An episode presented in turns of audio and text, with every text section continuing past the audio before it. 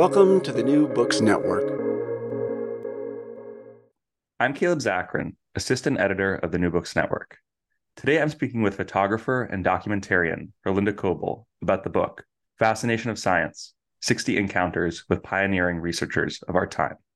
A brilliant collection of portraits and interviews, Fascination of Science is a wonderful gateway into the world of contemporary scientists. Herlinda, thank you for joining me today on the New Books Network.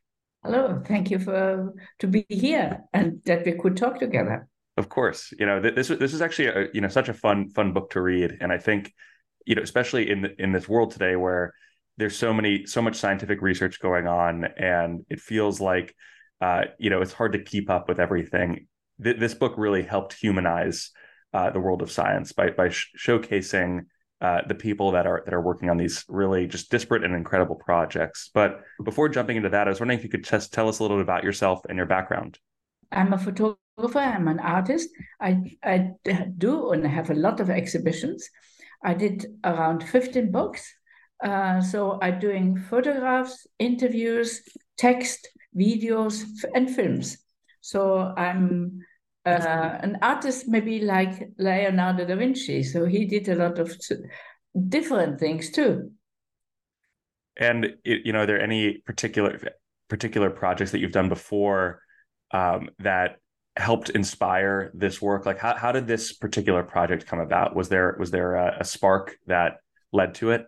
Um, not really, but you know, I'm very curious. Like the it's a main thing that scientists have to have.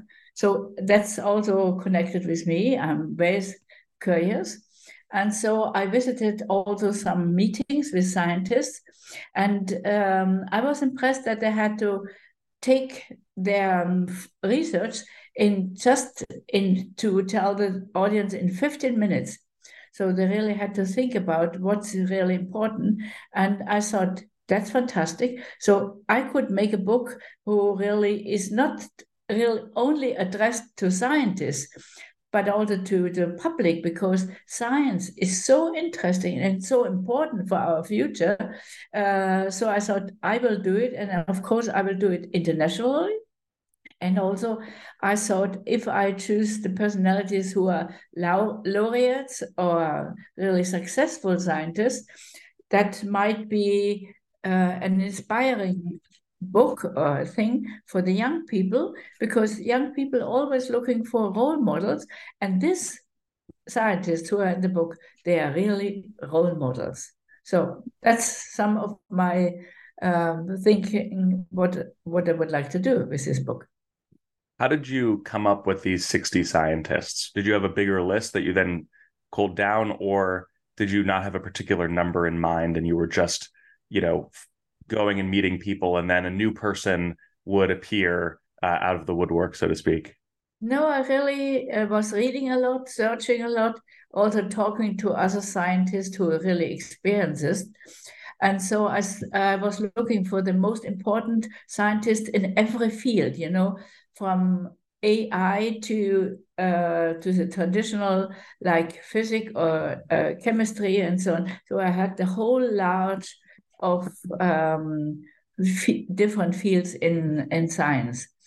That was one thing. And also then after the research, and I think who I have, and also some people helped me a little bit to get the to do the to make the door open, you know, because some of them were really very difficult to to get some time with them.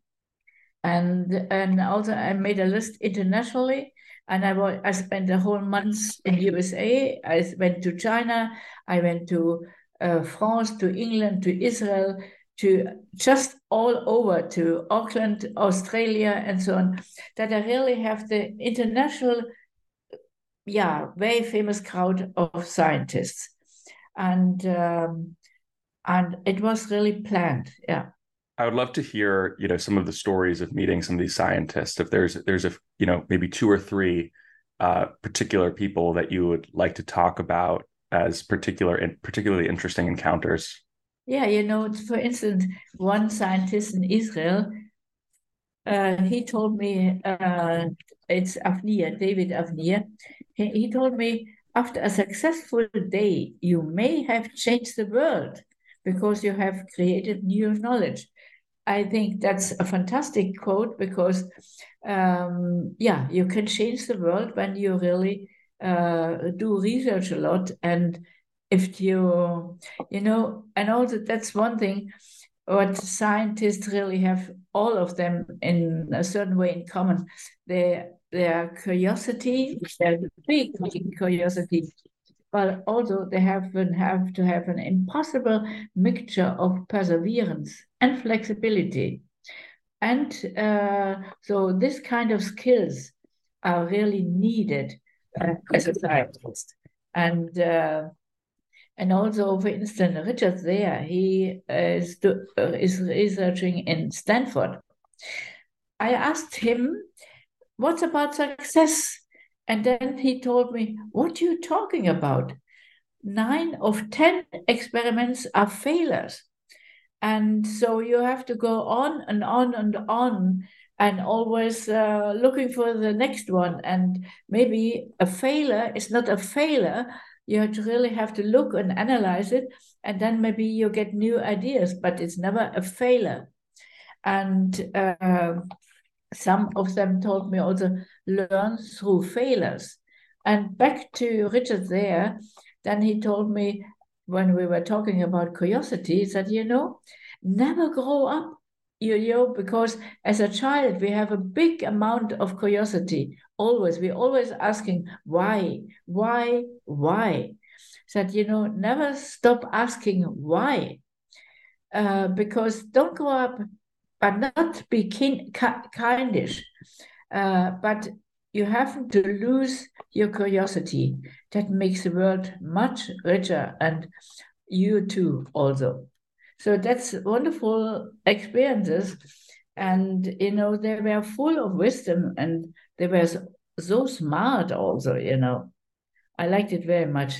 Yeah, there were there were two people in your list. Um, I, I, you know, I have to admit I wasn't familiar with a lot of these these scientists. Um, you know, which is I think part of the point of the book is to kind of highlight these people that are so influential today, uh, but that the average person might not know. But the two names that I was really familiar with uh, were Eric Kandel uh, and Jennifer yes. Doudna, um, and yeah. I would love to hear about the experience meeting them uh, and what you learned uh, in your in your conversations with them.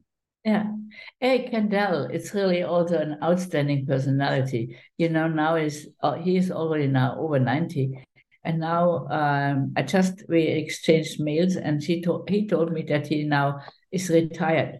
But um, and he told me also he is every day he went to the lab and he was walking every day because he said that's very good. And it um, it mean uh, keep the illness away. And and also he was he was he, had, he told me a very nice story. He had the also he's a Lorien uh, prize uh, winner and um, and then he was also working like day and night and then once um, he his on a weekend, his wife was on the in was standing at the door, in the door with the baby in the arms, and you know, now we ha you have to change. You're always working day and night and weekends and so on. We don't see you anymore, and so uh, then of course he changed a bit. But that it's an example that the scientists not they are not tired of working. They are they are so fascinated that they can't stop working, and that when they work on the weekend, that's pleasure, not uh, duty, you know. And uh, so that he's very well, and he has a huge humor, and it's it's a pleasure just to talk to him. And uh, Jennifer Doudna, he's also she is very special too. She got the Nobel Prize also together with Emmanuelle Charpentier, the French uh, and uh, scientists. And the both of them, I would say, uh, they got the Nobel Prize because they were working together so excellent. So both of them needed the other for this uh, for the research. CRISPR-Cas9, the gene scissor, scissor, and um, and uh, she told me that already as a child, uh, she was already challenged by her father, you know, because her father always on when evening meal uh, at the dinner, he uh, talked to her, but not in a in the way that fathers or parents talking with the children, you know, now you're a child. No, he really took her very serious and challenged her with uh, with questions and she really had to not fight but hard discussions with her father and so she had uh, uh, from the beginning on um, i would say very much support to go this way and uh, and also also besides she had has children but she was always working never stopped working and um, it's the same with her you know she's working almost or was working uh, almost around the clock. Yeah, and, another yeah, another person yeah. that you also met too was George Church, the geneticist. Yes, um, and right. this is also one of my favorite photos in the entire book. It's uh, the photo is him looking down at his hand. Uh, yeah. the, the, motif throughout the entire book, I, I should say for listeners too, uh, is that each interview is featured along with a photograph, a black and white photograph of the scientist with uh, their most essential core idea written down on the palm of their hand. Um, and George Church, it, it's a great photograph of him. Most people are looking at the camera, but he's looking down yeah. at his at his hand, and it's very very That's in a very right. contemplative way. Yeah. Uh, so, what was the experience like talking with him? You know, he is an outstanding personality, really outstanding personality, and you know, um, he had, he is doing all the so many different things in research, so many, and he's he hasn't any he is not anxious at all, and he is so full of courage just to try things to try things out you never have to have seen before. And also he is, I would say he is also one of the scientists who tries to make the unthinkable thinkable and to show it. And so he has um, he also made little brains, you know, for, of himself. And I think that's very curious to see the little brains of yourself and so re, in a way recuperated uh, himself. And uh, and also he um, did so um, so new researches and uh, also he had a very interesting biography. That's one thing that I always asked the scientist, how was your way up to the top? That's very important. And he was uh, had a very difficult childhood, and but even so, he just made his way. He w- went in a in a certain way. He go yeah, he went his way and always tried things out. And it, always when it was difficult, he mastered it. And uh, I think it's he could be a role model also for to be courageous and curiosity, curiosity and uh, also for perseverance. And he is so he's also a colorful personality, really colorful. You should, everybody should read his interview. And uh, I think this kind of personalities also make uh, change the world. So when you when you were talking to to scientists like George, you know, as you note, he has a very very colorful personality. Um, but did you did you notice a maybe a through line between the personalities, more introverted versus extroverted, or did people have all sorts of different personalities and character quirks? Yeah, they're they're really different. First of all, uh, you know, there are some bias about uh, scientists.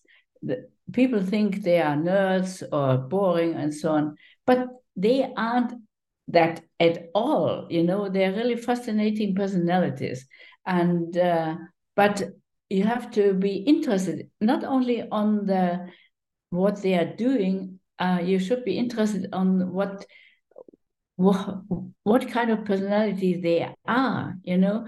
And then in the interviews, they are telling me very openly about their childhood, about their youth, what they are thinking. And so you really can see, uh, you can almost feel their personality. And um, and for instance, the, the, the mathematics people, scientists, they are really more introvert because I think probably because they always have to think about figures and figures and on and on. So it's very different, for instance, to compare it with George Church, for instance, and um, and and all the by the way, the mathematics, the, there is no Nobel Prize. There's they get every four years the Fields Medal four scientists, mathematics scientists, will get, uh, yeah, four, and every four years, and they have to be under 40. So it's really a tough selection in the ma- in mathematics. And uh, so, um, and I think it's also maybe we should talk about the women and men in science because um, I have several Nobel Prize winners with um, Frances Arnold, for instance, also a fantastic personality. You, you mentioned already uh, Jennifer Doudna and Emmanuelle Charpentier. Uh, and they were now, they are already the younger generation, but the generation like Frances Arnold, they really had a tough way up to the top. And um, but nowadays they are women are more well received and also the um, the herds uh, I would say are a bit smaller than in this generation and also um, uh, maybe all of the situations are going better in taking care for children. For instance, Frances Arnold told me uh, after two days, I was in the lab again with the baby on the arm.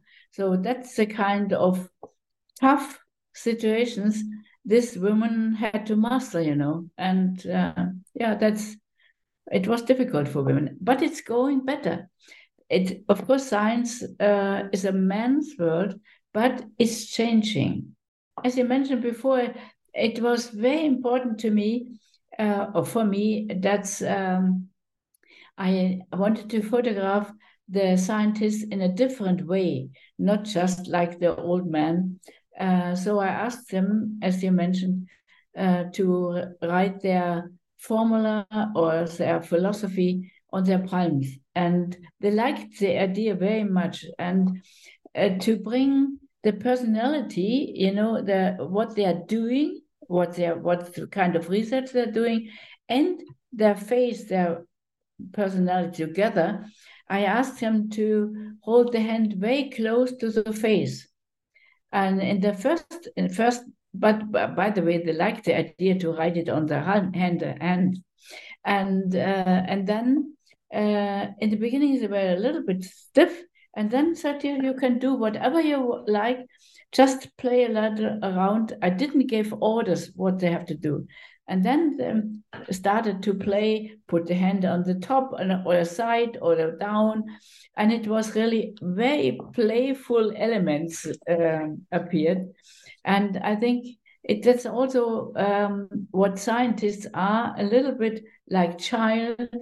They li- like to draw and they like to play, and I think these elements, scientists, a successful scientist. Um, still have it. And so I think so the um, both things, my idea and their attitude gets very well together. And it's though the pictures are really like you haven't seen the scientists never in this way before. Yeah, I guess. Yeah, no, I, I think uh, you know there's definitely a sort of a you know a, a, a, this almost like a childlike wonder that comes through in a lot of these photographs um, you know they you know either looking at their hand in a way or you know looking off into the distance almost you know thinking about about the the um the equation or the idea written on the palm of their their hand. Um you, you know was it hard for when you asked the scientists to write down their their core idea on their palm was it hard for some of them or for many of them was you know, was it very easy to come up with what they should put on their palm it was easy i was surprised that it was so easy but uh, I think they have liked the idea very much because it's new for them. They're all normally they are always photographed in the same style, but also the playful element it was in addition. And the other one showed me that they're really so into their research that they don't have to think about it. It's just there in their mind, in their brain, so that they immediately wrote their philosophy or their formula on the palm. I was surprised, aber uh, and therefore um, the, the the portraits were so different. You know, you see them smile, you see them laughing, or and one surprise was is there too. You know, uh, because some of them hold the hands, the fingers quite very tight together some of them just making like this, very elegant. And so you see the whole variety of how men or human beings can hold their hand. And also that it's also a storytelling, how they hold their hands, you know, very tight or loose or uh, up or down. And so there's, besides uh, the wonderful interviews, that's a second story in the picture. Yeah. I thought it was what I sort of liked about it too is, you know, how essential our hand is just for humans for early tool usage and uh, just just using the, the the hand as this place to to you know n- you know typically it's used to for tools but also just to showcase the ideas. Um, it just reminded me of of the kind of long connection that we've had had you know from our earliest days uh, you know as humans uh, to the hand as a tool to now this hand is this place where we can represent such complex ideas that you know our ancestors probably would have never never been able to imagine um, you know the, the, the last question that i have for you is this is just you know because you you interviewed so many people and you went to so many places just about the international character of science um, you know, what was your sort of experience when you were in different places? where there uh, different attitudes or mores, or did you feel that there was a bit of a universal character to the scientists uh, that kind of, you know, transcended national borders? Uh, I will say, let me say, I think that curiosity is one they have in common all over the world, you know, uh, either in China or USA or, or England, uh, Israel, it doesn't matter. And also the perseverance and flexibility. That's, uh, I would say, that's uh, three and um, three things they have all in common, but also that they are totally fascinated and uh, driven. They are really driven. And uh, and and that they can't stop really working and uh, so i think that's that's the main thing and and also uh, that they they are interested to give new let's see new or change the world in a certain way with new tools with new results of scientists of science. And you know, that's also that the new they can change the world. I think that's also it's one point, and uh, that they are so working like day and night, and um, you know because they have long ways where they are not successful because there are so many failures or this uh, interview doesn't um, the the um, re research doesn't succeed, you know, the experiment. And even so, never gave up, never. It and all over the world, it's the same. And that this kind of attitudes or uh, it's in common. And also, what they were telling me, what they really fascinate is that they can thinking, or that's important, thinking out of the box uh, and uh, to create new things and this this thinking out of the box that's also one of the main thing. And yeah, the unthinkable make thinkable, and also to not only to think about it, but also to make it. That's uh, I think that's uh, they all have in common. Yeah. Well, Herlinde, thank you so much for being a guest on the New Books Network. The book is Fascination of Science 60 Encounters with Pioneering Researchers of Our Time. Uh, it's, a, it's a really fun read. Um, you know, I, I really recommend people get it's the type of book where you can you can really open it up to any page uh, and find something really interesting. Uh, and I, I, think you're totally right. This is the, this is the perfect probably gift for someone who is is maybe on their way to college uh, or you know a high school student or or really anyone who's just interested in in current scientific research. Uh, but thank you so much. Thank you.